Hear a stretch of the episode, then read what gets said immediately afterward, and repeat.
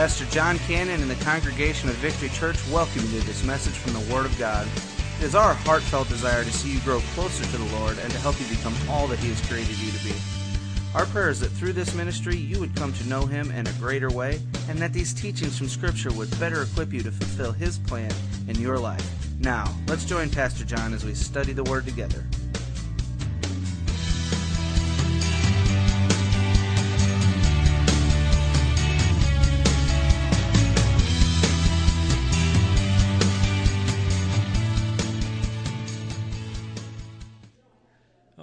Glad you're here this evening.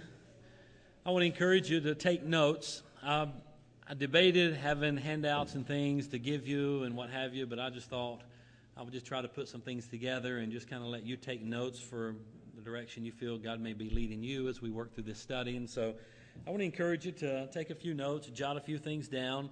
Um, I do everything digitally now, but back in the day when I did everything with my Bible and notes and what have you, I always found the best place to take my notes were in my Bible, and so I wrote up my Bibles like crazy. And uh, but that's up to you, however you want to do that. Uh, but I think it's important when we take notes that we put our notes in a place somewhere where we can recall them and and be able to pull them back up and be able to to study from them again. So before we actually get started in this uh, in this study tonight, with this being 9/11, I thought it would be a a good time for us just to stop and pray and remember those that, that died 12 years ago, and remember those that gave their life, and, and remember those that have died since through the different battles and wars uh, that we've had and uh, for our nation. And so I just thought we would take a moment and just uh, uh, just remember and just pray. I remember that morning when the planes flew into the tower exactly where I was. We homeschooled the kids at that time, and, and so Debbie was just kind of getting started with the kids, and I was getting ready to leave. And at that time, we had our church over on Sixth Street, and I had a little office up in the front. So I was headed over, getting ready to head over to the church, and and I just looked at the TV before I ran out the door, and and I saw the news and the breaking news, what was happening, and and then we gathered the family around the TV and kind of stayed there uh, most of the day, uh, and just amazed at what was taking place. And then I remember we um, we opened up the church for prayer that that evening. Uh, many came to the church and prayed. Uh, we had uh, that next Sunday, the church was packed, but that wasn't just our church. Uh, churches all across America were packed uh, the Sunday after uh, 9 11 and, and several weeks thereafter. But it just seems like people so easily forget God. You know, once we come through a crisis and we get through it, then we kind of start going our own way. And so, anyway, um, I kind of remember exactly where we were. And then I remember we had a our one year anniversary, we had a, a, big service at the church on 9 11. I don't know if any of you guys remember that big service we had there, Becky and Charlie, and, uh, and had the local fire department, and that place was packed that night. And so, um, you know, it's, a, it's definitely um, a very surreal kind of um, moment in a day, uh, but it's certainly something we need to continue to pray for. And we need to pray for our current president. We need to pray for the the mess we're in with Syria and all that's going on there. Um, it's you know, and I'm not going to get on political views and on all of that, but let's just really pray. I think that God just intervenes in in our situation and leads and guides and directs us and protects us. And um, does anyone else have a have a thought real quickly on 9/11 before we pray? All right. Well, let's just pray together. Father, thank you for this day you've given us and. Thank you for your love for us, and thank you that you promise us you never leave us, you never forsake us. And, and Father, even on 9 11, when it seemed like the world stood still, when we were being attacked, and the thousands that just lost their lives, and, and how difficult that was to watch and, and experience and go through, and then the wars thereafter, and all that's taken place. And here we are 12 years later. God, may we never forget. Um, may we just never forget those that sacrificed and gave their life. Uh, may we never forget those that, that rushed into those towers uh, to help save the life of a fellow human being. May we never forget the military men and women that uh, were deployed over into war and shortly thereafter. And uh, many of them, several, obviously, through the years, have, have given their life. And And God, we just never want to forget these individuals that sacrifice for us. And Father, I remember watching uh, the news even today and hearing the report of a 10 year old boy that saw what took place 12 years ago. And as soon as he got out of high school, he went to the Marines, and, and then he was killed about 10 days later. And that family today is grieving, and all of that started back at, with 9 11. And God, there's just been so many that have given their life for our freedom and for our nation. And Father, we just want to thank you for them. And we pause to remember them. And we pray, God, for their families that are grieving and suffering the loss even still today. Father, we fast forward 12 years later, and here we are and with a mess, it seems like, around the whole world. And it seems like we, we look around and we wonder who's, who's even in control. Uh, but God, we know ultimately that you are. And we just pray, God, that you would just lead our administration, be with our president. We're commanded to pray for him. Whether we agree or not, we're commanded to pray. I pray, God, for our senators and congressmen and representatives and all of those that are involved in the decision making process. I pray, dear God, that you would just stir in the hearts of, of our leaders and help our nation, God, turn back to you. We are so far from you. And God, I just pray that, that you continue to bless the United States of America. And God, that your people still call on your name and we look to you for, for leadership in every area of our life. We thank you for our church family and for each one that's here this evening. Bless the reading, the studying of your word tonight. In Jesus' name we pray. Amen. Amen. All right, well, tonight we're going to start the, the book of Titus, and what a great little epistle this is. What a great little book this is. And um, there's only three chapters, and of course, the book of Jude was one chapter, and uh, we had a hard time getting through that. Uh, but I promise I'm going to try to pick up the pace a little bit through the book of Titus, and hopefully by the time of end of our time together, we will get through this book. But I thought tonight we would just kind of do an introduction, really, before we get verse by verse and start digging our way down through uh, this book, that we would just have um, a time just to introduce the book and try to get a little background of the book and have a, a little bit of an understanding of the book. And so I've broken it down into several different topics and questions, and I want to speak to that just briefly, and uh, you may want to jot a few notes down. Um, the book of Titus is, um, is a book where, where Paul left Titus in Crete to set things in order in the church. Uh, that kind of is the backdrop of everything that's taken place here. And so, whenever we think about that, we think about the whole reason that Paul was writing this letter to Titus. I guess the first thing I think about is and I think I've got a slide for this, asking the question who leads the church? Um, and I think Paul knew that although he founded many of these churches, and, and I'm going to throw a little something extra in there for you about that in just a moment. Um, although Paul founded many of these churches, he realized that he really wasn't the leader. Ultimately, Jesus Christ is the leader of any New Testament church, right? Uh, he's the leader of this church, Jesus Christ is. Uh, but the actual figurehead is are the pastors and the elders. Uh, and that's what Paul left Titus at Crete for to set in order. There were some things that were left undone. Uh, there were some things that needed to take place there. And uh, so Paul left him there to instruct his young protege, this young pastor uh, that had been Paul's right hand man. He left him there in Crete uh, to select these church leaders that could lead the church uh, and he laid out in the book of Titus as well as 1st and 2nd Timothy, he lays out all the, the characteristics of, of this church leader and really God's standard for the people that are to lead the church the pastors, the elders, the deacons. Uh, they all hold tremendous responsibility in leading a church. Uh, and that's what Paul left Titus in Crete to do. He wanted him, there was, there was an assembly of church house house churches, okay? Not, a, not assembled churches like we have. They were house churches in that day. Um, there were Christians that were gathered there. There were believers that were there, but they just weren't, did not have things in order. And Paul knew for things, for the house churches to thrive and survive, that there was going to have to be some order brought to these group of believers and these people. And that's what he left him there to do, that he would stay there in Crete and he would uh, ordain these men uh, select these men, teach these men, train these men, look for the qualifications that, that the Holy Spirit, through the inspiration of the writing of Paul, gave him for these men to fulfill so that the church could be healthy and, and could continue on. But there's one other thing that, that you see as we read. It's only three chapters, and, and hopefully here at the end we're going to get a moment just to read through the book.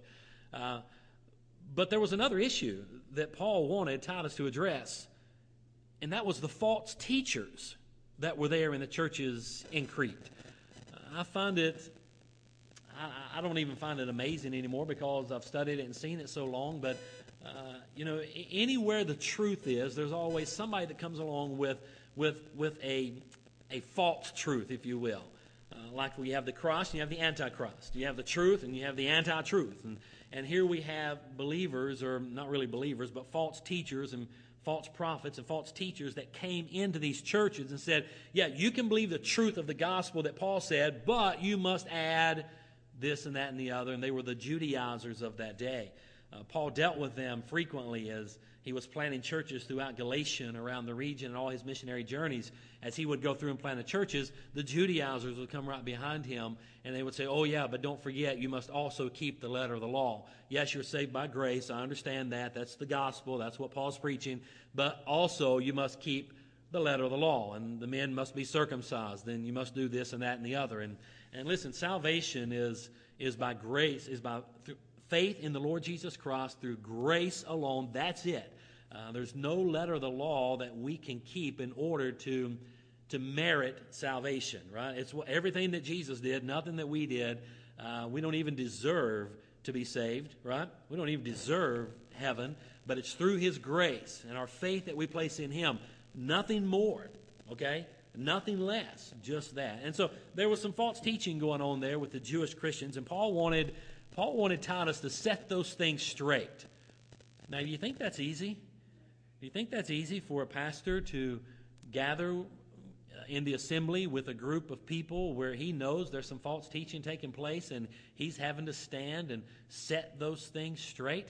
Uh, that's not an easy task. And, and here we have Titus, this young preacher, uh, where Paul had uh, commanded him to do just that. So that's a little bit about who leads the church. The next slide is, you know, I don't even think we got that one up there. We're two slides behind. Uh, next one, right here. The author of the book. Who, who wrote? Who wrote the book of Titus? You know who wrote it. Who wrote it? Paul. The Apostle Paul wrote the book of Titus, okay? He is the author of this book. Now, he probably wrote this book from Macedonia. Uh, matter of fact, uh, it says in the book of Titus that for this reason I left you in Crete. So, so Paul was in on the island of Crete with um, with Titus as well. And he went away and then he wrote this letter. Now, how many, how many epistles did the Apostle Paul write? You know? 13. He wrote 13 epistles in the New Testament. 13 letters, 13 books are accredited to uh, the Apostle Paul. Three of the books are called the pastoral epistles. And that's what we're looking at here. Titus is one of the pastoral epistles. There's two more pastoral epistles. Who do you think those are, or the, that books, those books are? You have Titus, and who's the other young preacher, pastor in Ephesus? Timothy.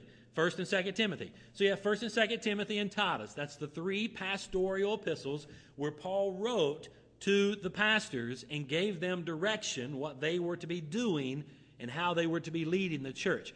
What was the order? How did Paul write these letters? Here's what the order was. He first of all wrote 1 Timothy, as far as the pastoral epistles are concerned. He wrote 1 Timothy, he wrote the letter to Timothy. Matter of fact, you'll find when you study the book of Titus and you study 1 Timothy, there, there's a lot of similarities there because he's really speaking to both pastors pretty much about the same thing that they needed to set in order and do in their churches. So you'll find a lot of similarity between 1 Timothy and Titus. So you have 1 Timothy, the second letter, pastoral epistle he wrote, was to Titus, and then he wrote again to Timothy, which is Second Timothy. So, really, the chronological order for the pastoral epistles are First Timothy, Titus, and then Second Timothy. Okay? So, we're going to be studying Titus, and this is the letter that, that he wrote there. I think it's pretty ironic here that Paul laid down these guidelines for selecting the leaders of the church, for replacing the church leadership. He laid all that down just a few years, really, before he was martyred before he actually ended his life. So I think Paul knew that his time was at hand. I think Paul knew that he had to get the word out to these preacher boys that they would get the church set in order because he was soon going to depart. And of course, he wrote these letters just a couple years before uh, he was martyred. Well, who was the letter written to? We know who wrote the letter. Who wrote it? Paul. It was a pastoral epistle, correct? How many pastoral epistles are there? Three. No, pastoral epistles. There's three. There's Pauline epistles. There's 13. Okay? That's the ones that he wrote. There's three pastoral epistles. What's the order of the pastoral epistles? First Timothy, Titus, Second Timothy. Okay? So, well, just through through history and historians and Jewish historians and, and the, the events that were taking place in the letters is how the scholars come to these dates on these books. So, who was it written to? Titus. It was really just primarily written to, to Titus, this, this preacher. Now, who was Titus? Was Titus a Jew? No. Titus was a Greek. Okay, he was a Grecian. He, uh, he, he was a Greek Christian. All right? Uh, he was a young convert under the ministry of the Apostle Paul. Uh, he really followed. You, will see as you go back and you read in the book of Acts, uh, you'll see many references to Titus and how he was there doing ministry with Paul along these missionary journeys. Um, so, um, so he was a Greek Christian. He was a young pastor, um, and he was instructed to have faith in this, this behavior. Paul is real big about the behavior of a pastor.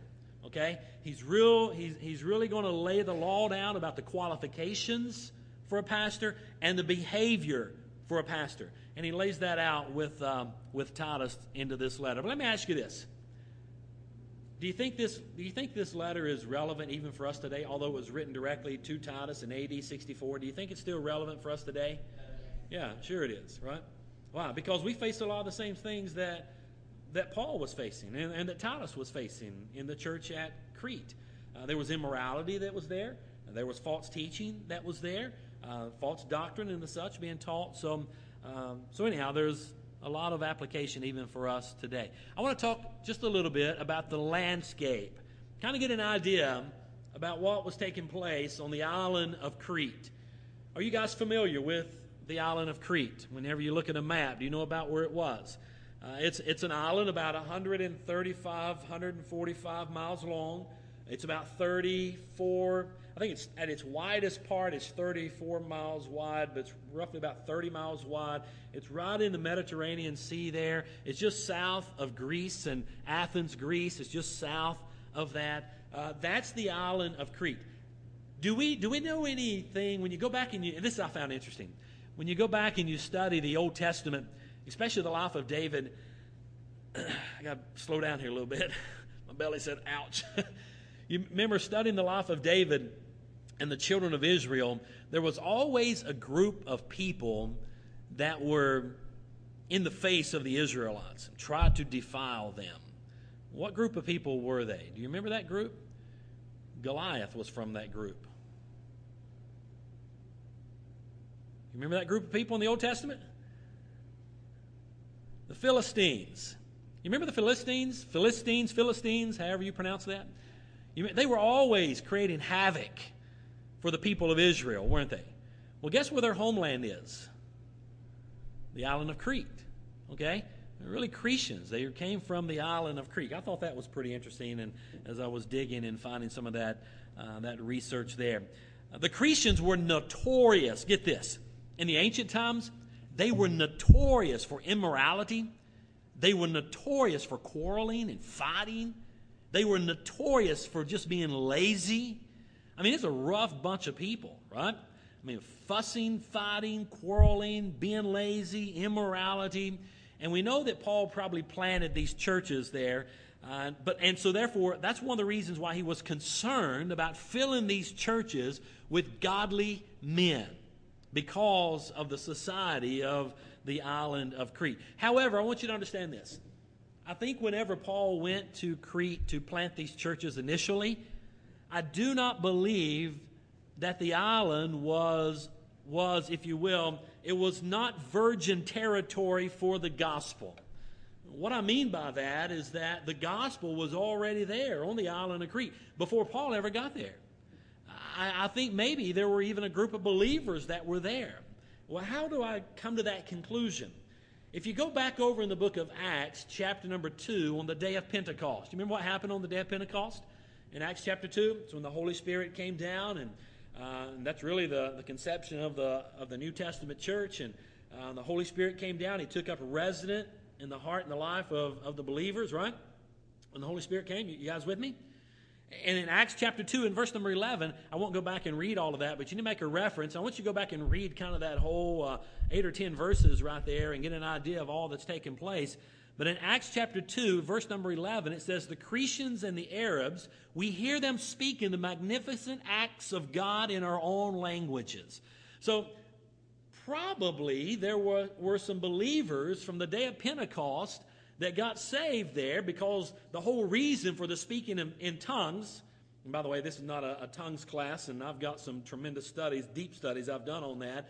There is no special unknown language that only God knows that you see people doing in churches today. What was taking place in Acts chapter 2, they were speaking in languages so that people could actually hear. They were unlearned men that maybe could not speak that language, but had the ability to speak another language so these people could hear the gospel of the Lord Jesus Christ. And that's what was taking place in Acts chapter 2. In verse number 11, it says that some of the Cretians were there. So, no doubt, they took that gospel that they had just heard and went back to their homeland, back into uh, the island of Crete, and there started spreading the gospel. And that kind of paved the way, if you will, for Paul to be able to come in there and plant and start this church.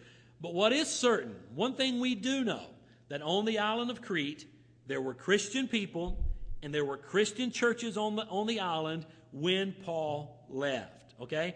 Now, we do not know how long Paul stayed on this island. We, we have no reference to that. Uh, we don't know how long he was there. However, we do know that when he left, get this, when he left the island, we do know there were believers there, and we do know there were house churches there. But when he left, we do know there were several things that were not in order. There were several things that were not entirely satisfactory to Paul's approval, if you will, or to condition. There were things that still need to be done in the churches. There were situations that still needed to be addressed that were there. There were truths that still needed to be taught to the believers there on the island of Crete. So, because of all of that, Paul now leaves. And one of the key verses, I think, is Titus chapter 1 and verse number 5, when he left Titus behind to straighten out what was left undone or unfinished and that's why we have the letter to Titus. It's a very detailed letter about some of the things that had been left undone that Paul wanted Titus to accomplish while he was leading there as the pastor. Now, the book of Titus, that's a little bit about the landscape. The book of Titus has some tremendous teaching.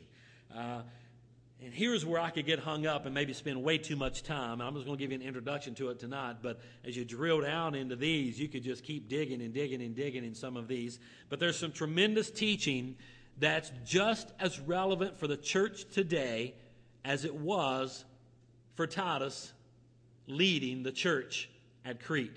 Here's a few of them I put on the screen for you here. What are some of these teachings? What are some of these tremendous teachings that that Paul wanted Titus to teach on and that he wanted him to work towards.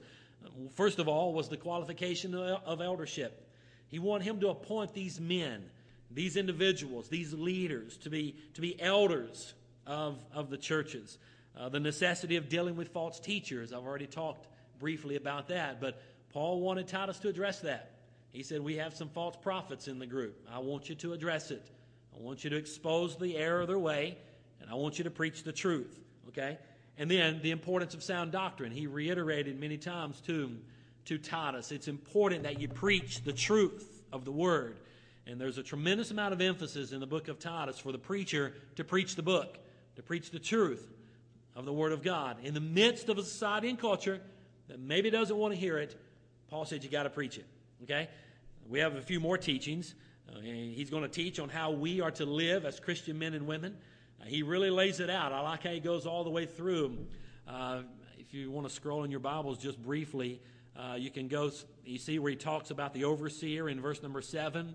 In verse number 10, he talks about many rebellious people. Uh, he, he alludes to them. In, in chapter 2, verse, verse number 2, he talks about the older men, how they are to behave. In verse number 3, he talks about the older women, how they are to behave. Uh, in verse number 4 of chapter 2, he talks about the younger women, how they are to behave. Uh, in, in verse 6 of chapter 2, he talks about the, the, the young men, how they are to behave. In verse number 7 of chapter, chapter 2, uh, Paul talks to Titus, the preacher, on how he is to behave. In verse number 9 of chapter 2, he talks to the slaves, or the, in our case today, the employer, how we are to behave when we're on the job with our employee or, or the employee, how we are to job, behave when we're on the job with our employers. Um, and so you can see he's really addressing how we are to be behaving as Christian men and Christian women. Guys, get this. Here's a little statement. You can jot it down. And whenever I go off and preach revivals, this is usually a revival message that I preach. And the title of the message is Belief Behaves. Belief Behaves. I can usually tell what you believe. Let me scratch. I can always tell what you believe by how you behave. Right? Because we behave according to what we believe. Right? And so belief behaves. And that's what Paul was addressing with Titus. Yeah, hey, tell them they're to behave. I'm going to tell you how they're to behave. Right? And that's what Paul's telling Titus to tell the believers in the church. So we're going to get some good stuff on out of this on how, how we're to live. How do we to live? You got to remember, they were living in, the in at the island of Crete, filled with immorality, filled with laziness, quarreling, fighting, carrying on. The Philistines, the kind of, that's their homeland, if you will. I mean, a rough bunch of people. But yet he said, you, you tell them how they're to behave. In other words, what he was saying, when you accept Christ, old things are passed away. Behold, all things are what? Finish it for me. Become new, right? It's supposed to be a new way that we behave. And Paul is going to address that um, as we get through this study a little bit. He's also going to be talking about the grace of God and salvation. He's really going to unpack the gospel. Uh, the Judaizers, if you remember, were coming in right behind, of, behind him and saying, hey, you can believe this, but then add the law. So we're going to talk a little bit about that. He also talks a little bit about the coming again of, of the Lord Jesus Christ, about his, his coming again. All these subject matters we're going to deal with as we continue going through the book of Titus, okay? So let me, let me share this with you. What are some of the themes? Now, if you want to just go through and, and just kind of study topics or themes, there's some good themes to, to look at here. Uh, I don't know if I have these on the slides or not. Miss Cannon? Yes, I do. Themes in the, in the book of Titus. Here's a few that I put on the slides for you. And you could go through and pick out a few more as well, but I didn't want to belabor the point too long. But faithfully following the gospel leads to godly behavior. And that's kind of what I just talked about. That's one of the themes that we're going to find as we navigate through the book of Titus. I mean, listen, we ought to take we ought to take the book of Titus, we ought to lay it right down here at Victory Church and say, hey, here's our standard. Right? I mean, it applies for us today just like it did for Titus back in AD 64, uh, being there in Crete. Um, so, anyhow, faithfully following the gospel leads to godly behavior. If a, if a person believes in Christ, then their actions and their reactions will reflect those beliefs. Another theme we find in the book of Titus is that the church's survival depends on having godly men to serve as pastors and leaders. Boy, that's so true. And Paul knew that was true. And that's why he told them listen, you've got to find these men. Here are the qualifications for these men. Place them as leaders in the church so that the church could survive, and how it certainly depends on these, these, these men for, their, for, the, for the health and the longevity of the church. Uh, number three, another theme leaders should be good citizens, obeying the laws, treating everyone with kindness. That's a theme that we can find. As Christians, as believers, we should devote ourselves to good works. We're, we should, matter of fact, you're going to see in the book of Titus that we should avoid quarrels, avoid division in the church, avoid stirring up wrath. You know as well as I do, there's people that they're just not happy unless there's a stir boiling somewhere. That is ungodly as I know.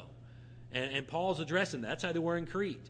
And Paul's addressing that with Titus. He said, matter of fact, Paul said, you put up with them twice and then you get them out of the church. And you're going to see that here in the book of Titus. He said, you deal with it once, you deal with it. If they leave and come back, you accept them. If they do it again, they're out. There's, listen, there is no place in the church for all this quarreling and fussing and divisiveness. It's ungodly. It's of the devil. Amen. I say amen. Yeah, somebody scotch me here a little bit, okay? We're going to address that. Paul addressed that. I mean, these Cretans were divisive people. They loved quarreling and fussing and fighting one with another. And they were bringing that into the church. And Paul said, uh uh-uh, uh, we, are going to address that. We're not going to allow that in the church, okay? So, that's a few of the themes. And you could, you could dig out many more, but that's just a few there.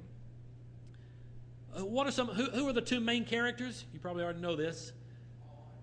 Paul and Titus. They are the two, good job, Danny. Paul and Titus. They are the two main characters in the book of Titus. Paul right into this, this preacher, if you will. Okay? Let me give you a quick outline of, of the book. And I'm really going to give you two outlines. And I'm going to give you a chance to jot these down because I think if you can break down the book a little bit and studying it, it just helps you to comprehend it a little bit more. Uh, so I'm going to put these up here and give you a chance, and I'll speak on them, give you a chance to jot some of these down. But here's outline number one that we're going to go with. In verses 1 through 4 of Titus chapter 1, number one part of the outline is commitments of a faithful leader. And here, here you're going to see some of the commitments of the Apostle Paul. Uh, and he, he lays them out in his own life there. And um, it says, Paul, a slave of God, an apostle of Jesus Christ, to build up the faith of God's elect and their knowledge of the truth that leads to godliness. And, and so you're going to see the, the faithfulness and the commitment of a faithful leader in those first four verses. In verses 5 through 9, you're going to see the qualifications of a pastor. Now, I know this is disputed among Christianity a lot today, but you know what? There it is in the Bible. And if it says it, I believe it. And there it is. And these are the qualifications. All right? You know, I've been challenged quite a bit with these qualifications, but I'm going to stick with these qualifications and not what some man perceives they may be saying. I'm just going to stick with what it says, and I'll let God correct me if I'm wrong when I get to heaven. But that's what it says, okay? And so we're going to have we're going to discuss the what's the qualification for my office that I carry here at Victory Church. What are those qualifications? Well, Paul's going to unpack those for us here in this letter to Titus, and they're already unpacked for us in verses five through nine, and you can you can see those. Uh, let's look at them real quick. For an overseer, in verse verse seven, Titus chapter one, verse seven. For an overseer, that's that's the pastor, that's the elder.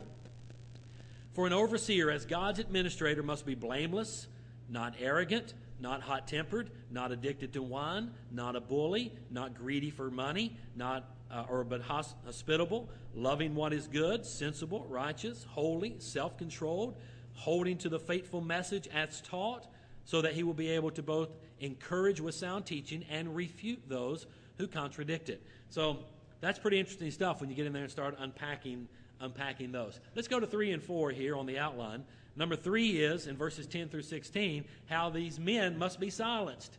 There were false teachers in the church, and Paul wanted them to be silenced. And, and we'll see that in verses 10 through verse 16 of chapter 1.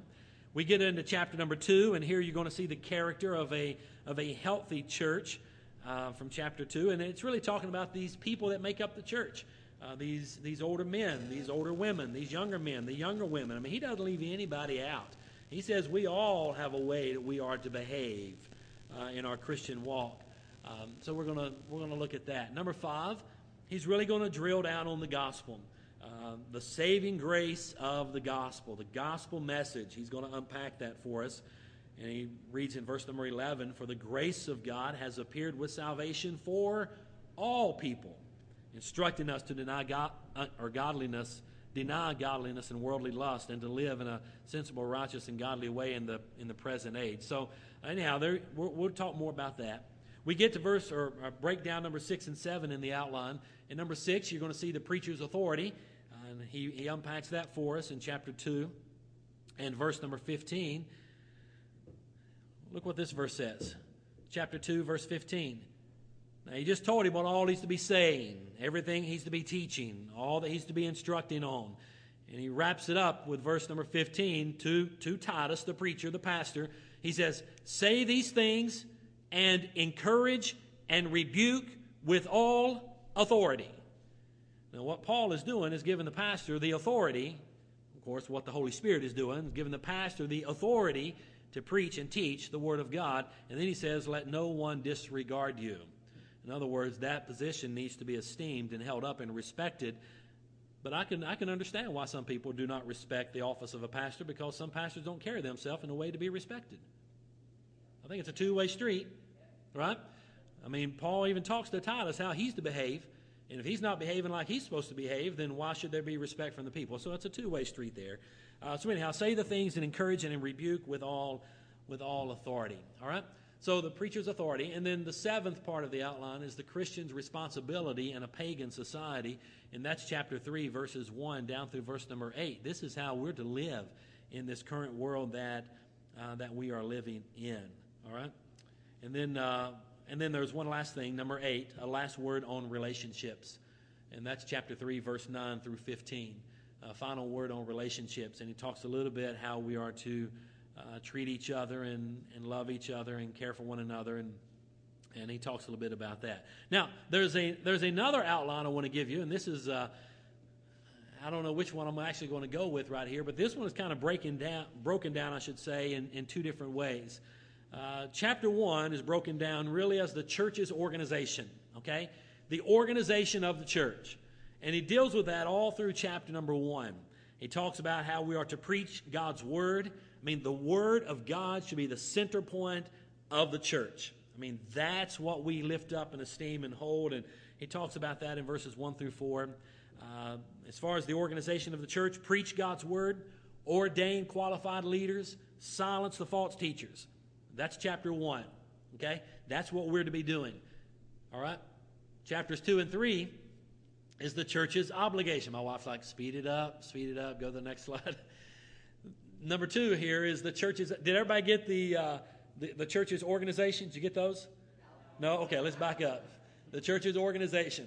We have, we have preached God's word, ordained qualified leaders, and silence the false teachers, and get the references there. And that kind of helps you as you go through and you start reading this and, and uh, get little pieces of it and uh, be able to put it, put it together there.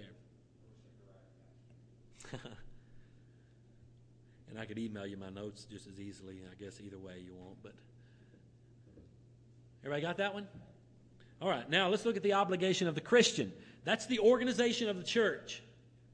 What's the obligation of the believer, of the Christian? And Paul addresses that for us in chapter 2 and chapter 3 of Titus. And this is kind of lengthy. I think there's like six or seven here, but uh, in verses 1 through 4, you have the older saints, and I think I've already alluded to this. You have the older saints, how they're to be behaving. You have the younger saints, the younger men and women, how they are to behave. You have the Christian slaves, which we don't have slavery today, right? But we do have a form of that, if you will, if you want to say, as an employer and employee relationship. How should we behave on our job? I think it kind of goes ties right in with how slaves were to behave to their masters. I think this ties in to us today. It makes it very practical. We can apply it today on how how we're to be the best employee we can be.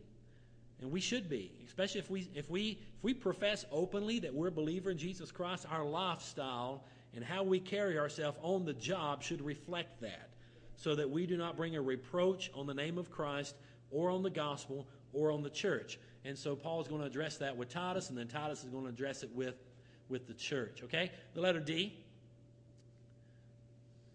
the Christians as citizens. How are we to act as citizens? We're to be obeying the laws of the land. We're to be praying for our leaders. And um, he's going to address that in chapter 3.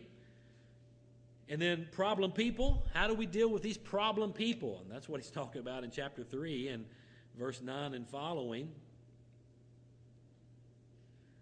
I like verse number 9. But avoid foolish debates and genealogies and quarrels and disputes about the law, for they are unprofitable and worthless.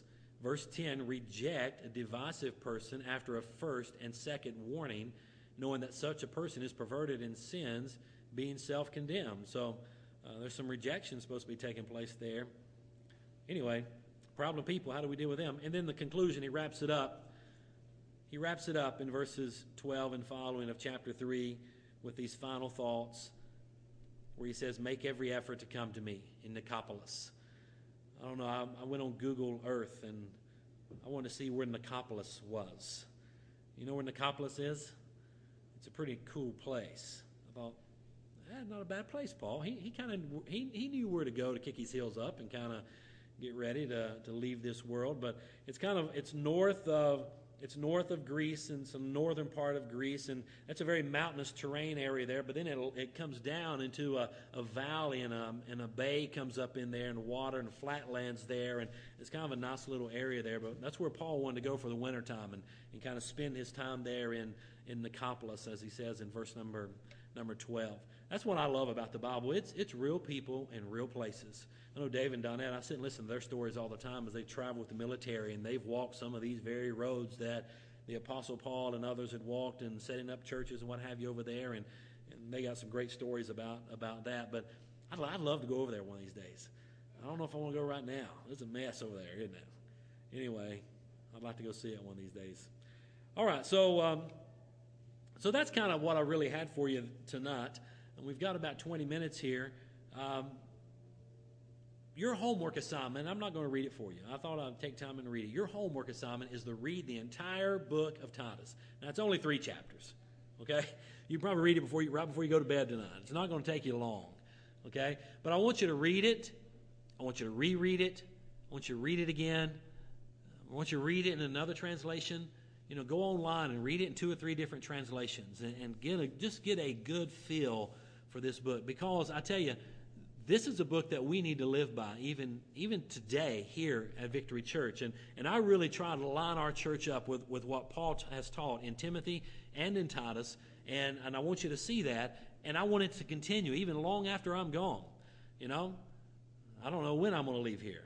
I thought it was last sunday morning about 2.30 you know but listen, we've got to be sure the church stays intact. And the only way it can is if we have a good working knowledge of the Word of God. Okay? And so I think the book of Titus is going to be good for that. So, in closing, let me throw this out there. I debated whether I even wanted to do this or not, but I thought I would. If Paul were writing a letter today to Victory Church, now think about it. He'd been at Crete, he'd seen some things, and he wrote back to the pastor. He said, Here's some things you got to deal with. Now, I want you to put it in our context. Now, I don't want you to shout out any answers, but I want you to think about it. I want you to process it. If Paul were writing a letter to Victory Church today about the things that needed to be done, situations that needed to be addressed, truths that needed to be taught, what kind of things do you think there would be in the letter? Because honestly, that's the lens that I look at our church through. Oftentimes, whenever I go a direction in a sermon or a sermon series, it's because I'm looking through those lens at our church and addressing some things that will help us to grow past some of those, those things that we deal with. So I want you to think about that. As you read this letter, these were things that were happening in Crete. A divisive group of people, a lazy group of people, and I'm not saying victory is, I'm just saying what Crete is. A divisive group of people, a lazy group of people. The Philistines really were from that, that island of Crete originally, and quarreling, fussing, fighting, carrying on. But thankfully, some of them were there on the day of Pentecost. They got filled with the Holy Spirit. They received the gospel of Christ. They heard the gospel, received it, went back to their homeland. Paul shows up. There's Christians there there's house churches there. Now he's left Titus there to set things in order, and he's evaluated the, the land, the island, 130 roughly miles long, 30 miles wide. And he wrote Titus a letter. You need to address some of these things. If he was writing a letter to you personally about Victory Church or about your own spiritual life, what would be some of the things he would address in your own life, and maybe even in the life of Victory Church? Be kind, but, but think about it. Okay, and I don't want you to shout out any answers. But that's how we got to study the Word of God. Okay? It's not, it's not enough just to have a head knowledge of what Paul was writing to Titus about the people in Crete and say, yep, we know what was going on there, and we just leave it out there. We've got to bring it into our world. Okay? In my homiletics class, our professor drove home all the time boys, you preach in three worlds. You've got to preach in all three worlds. What he said was world number one is the biblical world. You've got to explain what was taking place in the biblical world. You've got to unpack that. And then number two, you've got to make the transition into the 21st century. You've got to make it relevant for our day. But then number three, you've got to get it in our personal lives. And it's got to come into our personal world. So that's the three worlds we got to camp out in. The biblical world, we got to bring it to be relevant in the 21st century, the world we live in today. But then it's got to it's got to nail us. It's got to come home. We've, it's got to center right in our heart, and we've got to look at it and say, God, what do I need to change in my life? If you were writing this letter to me in my Christian walk, what are some things that need to be addressed? Okay, and then hopefully, hopefully, hopefully, I don't know, we need to pray that, that God convicts us. Right? I know people don't like to be convicted of anything anymore, but we should pray for that. I pray for that often. God, if there's something in my life you're not pleased with, let me know. Convict me. Right? Show it to me. And don't think I hadn't prayed that prayer since Sunday a week ago. Okay, God, why did I have this little hiccup? What's going on in my life? Right? There needs to be that self evaluation constantly in all of our lives, okay? So, anyhow, that's an introduction to the book of Titus, and the homework is to, um, to go and read that. Now, I'll, I'll be having my sermon or my notes for teaching that I'm putting together through this whole thing. If you would like to have those, I'll be glad to email those to you, and, uh, and you can have them. But I also want to encourage you, don't just lean on that. I want to encourage you to take your own notes and kind of jot some things down, and, and let's work together through this book, okay? So we will start next next Wednesday night, right in Titus chapter 1, verse 1. And we're just going to start working our way through there and, and getting through this, this great little book, okay? All right. Got it? All right, that's it for me. Let me dismiss us with prayer. Father, thank you for your word. And, and God, this is what I fell in love with many, many years ago with just studying your word. And through doing this, this is what's led me to answer the call that you had on my life to surrender to the gospel. And I know there's other responsibilities as a pastor that, that I have to deal with. But there's nothing I love more than just opening up your word and studying it. Help us, God, to fall in love with your word. And help us, God, just to grow thereby. Give us a spirit of understanding. And your word teaches us that the word of God is spiritually discerned. And the only way, God, that we can understand it is when the Holy Spirit illuminates our eyes, our hearts, the word of God, and gives us understanding of what you're saying. Bless us, Lord, as we together go through this great little book, the book of Titus. In Jesus' name we pray. Amen.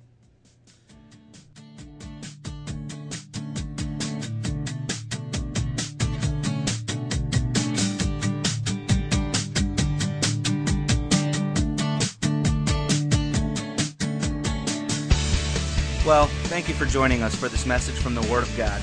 We know that the truth you have just heard will change your life if you believe it and intentionally apply it. If you need someone to pray with, or maybe you just want someone to talk to, please call us at 618 622 9360. That's 618 622 9360. Or you can email us at victory at victorychurchonline.net. If you're interested in obtaining more teaching materials, or if you'd like to partner with us in this ministry, please contact us. You can email or call, or send a request to 715 Lake Point Center, Suite 109, O'Fallon, Illinois, 62269. Come and check us out on the web at www.victorychurchonline.net. And again, we thank you and are glad you could join us.